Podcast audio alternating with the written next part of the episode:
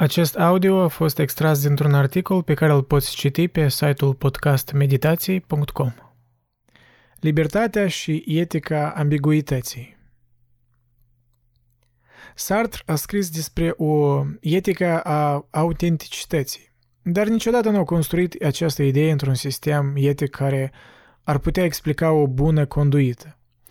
Sartre credea că sinceritatea este opusul rău credinței – dar sinceritatea nu este nici intrinsec virtuoasă și nici nu ține cont de ce intrăm în rău credință în primul rând. Lui Sartre nu i-a reușit să dea socoteală virtuții. Dar partenerul lui său de viață, Simon de Beauvoir, i-a reușit. De Beauvoir a scris cartea Etica ambiguității în 1945. La momentul scrierii, Europa era din nou în flăcări când aliații i-au condus pe naziști înapoi în Germania. Această carte mai mică a luat o mare parte din teoria lui Sartre despre realitate, ca baza pentru a construi un sistem moral. Ambiguitatea definită aici este distilarea din partea lui de Beauvoir a conflictului dintre facticitate și transcendență. Libertatea noastră provine din nimicul, lipsa de esență din interiorul nostru, dar suntem constrânși de facticitatea noastră. Suntem atât subiect cât și obiect, un agent liber și doar un lucru. Punctul crucial al argumentului moral al lui de Beauvoir este următorul. Libertatea noastră depinde de libertatea celorlalți. Pentru a fi mai autentici și liberi, trebuie să lucrăm pentru ca ceilalți oameni să fie mai liberi. Prin urmare, nu trebuie să tratăm alți oameni ca lucruri. Acesta este un pas enorm de la ideea inițială de libertatea lui Sartre. De Beauvoir abordează interconectarea ființelor umane, recunoscând că și libertatea noastră este interconectată. Libertatea devine nu doar o chestiune de autenticitate, adică crearea de sens pentru tine într-o lume fără sens, ci și o problemă de responsabilitate etică. Atitudinea noastră față de natura fundamentală a libertății noastre poate varia. Să ne cunoaștem pur și simplu libertatea nu este suficient pentru a fi cu adevărat liberi și cu siguranță ca să fim virtuoși. De Beauvoir concepe o serie de tipuri de oameni care își cunosc libertatea, dar acționează pentru a evita în cele din urmă responsabilitatea libertății lor. Nihilistul, aventurierul și pasionatul. Acești oameni nu sunt de rea credință, de fapt sunt sinceri, își aleg propriile valori și își fac esența. Cu toate acestea, ei fac acest lucru într-un mod care să-și limiteze libertatea finală, ceea ce înseamnă să-i facă pe ceilalți mai liberi. De Beauvoir a scris, citez, Oamenii de astăzi par să simtă mai acut decât oricând paradoxul condiției lor. Ei se cunosc drept capătul suprem căruia ar trebui subordonate toate acțiunile, dar exigențele acțiunii îi obligă să se trateze reciproc ca instrumente sau obstacole, ca mijloace. Închid citatul. Nihilistul înțelege că lumea este lipsită de sens și că destinul lui este în propriile lui mâini, dar se împacă cu acest fapt crezând în nimic. De Beauvoir a scris, citez, Nihilistul are dreptate să creadă că lumea nu are nicio justificare, dar uită că îi revine lui să justifice lumea și să se facă să existe în mod valid. Închid citatul. Acest dispreț de sine se manifestă în dispreț față de alți oameni. Din moment ce nihilistul nu are moravuri, el crede în nimic. Spre deosebire de nihilist, aventurierul și pasionatul găsesc un scop, dar subordonează alte persoane scopurilor lor. Aventurierul nu este investit în destinație, ci în călătorie în sine. Îi place acțiunea de dragul său. Pasionatului îi pasă de destinație, dar în acest fel va folosi alți oameni pentru a-i atinge scopul. Pasionatul vede pe ceilalți ca mijloc de a atinge un scop.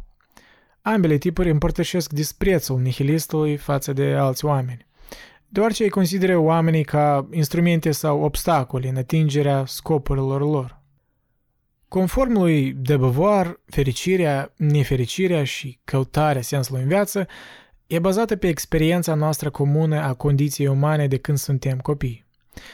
Noi suntem născuți în lume, protejați de anxietățile dureroase ale existenței și libertății, deoarece încă nu avem capacitate de a le examina. În loc, noi moștenim o lume care e deja echipată cu sensuri, sensuri create fără ajutorul nostru, dar pe care trebuie să le acceptăm. Beauvoir numește această condiție lumea serioasă, unde valorile și autoritățile sunt deja existente. În lumea serioasă, a valorilor deja determinate, nouă ne se permite să practicăm libertatea cu o anumită siguranță. În copilărie, sensul pe care îl creăm pentru noi nu aduce consecințe și deci noi putem lăsa imaginația creativă să zburde liber în timp ce trăim o viață fericită și irresponsabilă în mare parte. Însă, eventual, timpul aduce ceea ce Beauvoir numește criza adolescenței, în care suntem forțați să înțelegem responsabilitatea noastră ca ființe existente, subiectivitatea proprie și subiectivitatea altora. E în această parte a vieții când drumul copilăriei ajunge la o răscruce cu drumuri necunoscute, periculoase și neclare, pe care vom fi nevoiți să le alegem, cu speranța să avem reușite în viață.